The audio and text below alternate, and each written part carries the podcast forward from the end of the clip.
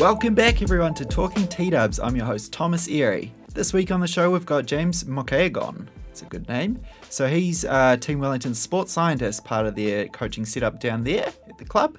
Uh, we caught up last week to talk about his role with the club and the remainder of the Team Wellington season. We, we have different demands to professional teams. We have some guys who will sit uh, down and sit at a computer uh, in, in, in, emotionally stressful jobs for 40 to 60 hours a week. Uh, some people run their own businesses, some people are on the tools 40, 50 hours a week. Uh, some people have to travel long distances to get to training. Um, it's not like when I was at Phoenix and you could safely assume that everything that you did with them was their total working load for the week. So our starting point is, is balance, um, trying to balance uh, the, the physical and mental demands of our sport. What we need to make sure is that the players are doing, not doing too much and not doing too little, and managing that uh, effectively uh, is, is a real challenge. And uh, having been in a professional environment uh, in the past, uh, it's a lot more rewarding seeing your team come away injury free game after game after game. So the main thing that I would say my role at the club is is to every week the game kicks off is to be able to satisfy in myself that I've done everything to keep those boys injury free in the lead up to that game. We have a three scale tier in terms of how we manage injuries. Uh, uh, a red, orange, and green. And there's a lot of people who are in that green phase. A lot of people who are on the precipice of, of, of, uh, of potentially being a high risk of injury and, and non-participation.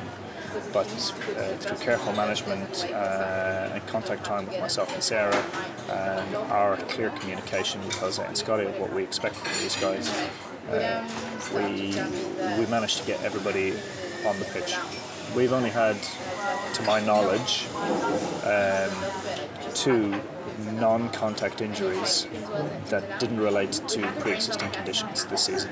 And in terms of the the off season, I suppose it's not much of an off season considering most of the guys will be playing winter football. I guess when whenever the end of the season comes, like what's it is a massive reduction in, in training load though because mm. the standard uh, the standard drops significantly, and that sure. for us. Uh, uh, places a challenge because uh, the Central League is a, an 18 week competition with potential Chatham Cup uh, on top of that. Uh, so it could be 22 weeks, um, and that's a long period of time for us not to have contact with them. Mm. Giving the boys the information and having them uh, actually do it, uh, you know, you remind them, you coerce them, you talk to them, and you keep in touch with them, but really it comes down to their ability to, to be professional.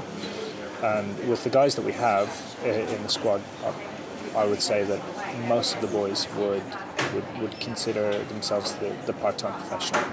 You know, they've got full-time responsibilities, they've got families, but they would be professional in attitude, to say the least. Right. Yeah. Um, and that's that's down to the culture of the club, uh, and it's down to uh, the the actions of the coaches ahead of them uh, and the leadership group that we have the boys are very, very positive with their approach. Yeah. So off season is, uh, I suppose it's been like a parent seeing your kids go off to school. Yeah, anything could happen, uh, but uh, you have to trust that they make the best decisions. They're all big boys. Yeah. Uh, and, and, again, it just comes down to to their application. You know? We can provide them with the tools to be successful, but ultimately they have to do it. Right.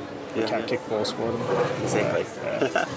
and and they've they've like to a man probably got that personal drive anyway. Like they, they just want to be the best they can, and they'll yeah. recognise that that's how, the way to do it. I suppose you, you don't get the, the record that we have as a club.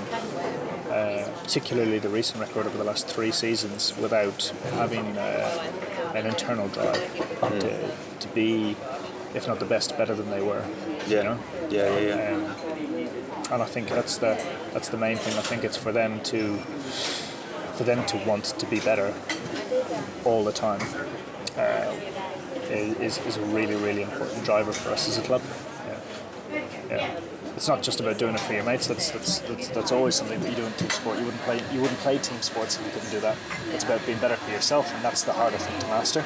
Yeah, yeah. We're part of a really, really, really exceptionally good team of people, uh, like-minded individuals who uh, uh, all make sacrifices to be where we are. And I think um, without without belittling some of the efforts of other teams, I think that's that's that's where it really really comes down to is everybody who's uh, everybody who's with us is making a regular sacrifice to to be part of, a, of an exceptional group of, of, of people. Uh, and when you're in an environment of people who, who do that, it makes it easier to sacrifice your time and effort. If we were banging our heads against a brick wall every week, uh, it would be harder. Sure. But I still think uh, I still think if we didn't have results going our way, that we would be striving with the with, with the people that we have on board. We've had weeks where we haven't necessarily had the results go the way they should have, but you know, uh, we still give the same time, we still make the same sacrifices, and we bounce back stronger and stronger. Uh, you know, one week we lose a grand final, the next week we score a record win in the knockout stage in OFC competition. It was a record win, so I'd better uh, touch on it quickly. Uh, just a reminder you're listening to Talking TeeDubs, the Team Wellington podcast. So, yes, uh, 11 0. 11 0 over the football club formerly known as Lae City Dwellers. Uh, they recently changed their name to Toti City, but that didn't apply during the Champions League, I guess, because they had already been entered last year or something. Anyway, uh, it was Lae on this day who were absolutely smashed by a ruthless Team Wellington side. Goals to Nedi Haile uh, he got a hat trick. Scott Hillier got one. Angus Kilkolly got four. Andrew Bevan, Captain Justin Gulley, and Mario Barcia all got on the score sheet as well. Uh, so T Dubs now have a semi final to look forward to, which James and, and the rest of the boys at the club are absolutely fizzing for. I, I talked to Andy Bevan last week about um, like all that is in service of goals and that, and the Club World Cup is obviously as big a goal as you can have, I guess, and that, that must be massive motivation for, for you guys, the coaching staff too, as well as the players. Yeah, OFC and the Club World Cup are the one thing I don't have with the team yet. To be to be fair, Club World Cup is a, is a uh, is a major carrot. Uh, I think for the club, the reason why we would want to go to the Club World Cup uh, more than anything is the financial security that goes with it, and it gives us the opportunity to be more professional in our day to day.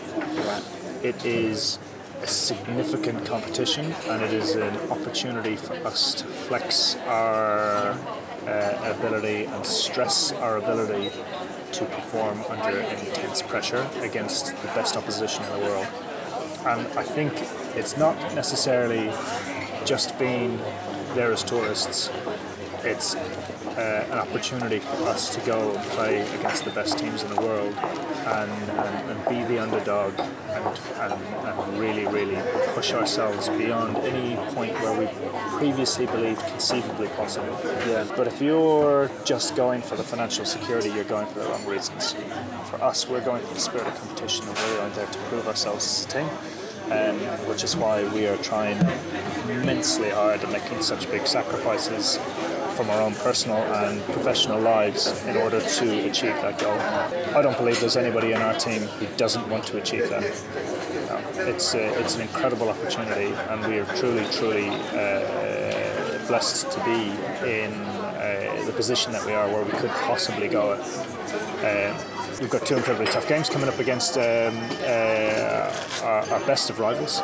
Uh, but I, I really think that of any campaign that we've had so far, this is the one where I feel we could go the furthest. Yeah, well, just watching the final a couple of weeks ago, that it just came down to one moment, and I thought it was so yeah. close, and like yeah. the different, there's no difference between yeah. the teams really. So, like you say, it's a moment in a game where one mistake was capitalised on by a very, very classy side. So uh, I don't think any of us felt particularly bad about losing that game particularly because our main focus this season is on uh, OFC. Um, but you need those games to challenge you, to balance uh, what you have, to drive you, to see what you've got inside, to test you. Um, and uh, yeah, uh, it's an incredible opportunity to play against an incredible uh, opposition. The boys are playing football, that's their competition. Keeping the boys in the best nick and the best physical and best tactical framework, uh, frame of mind um, that's our competition.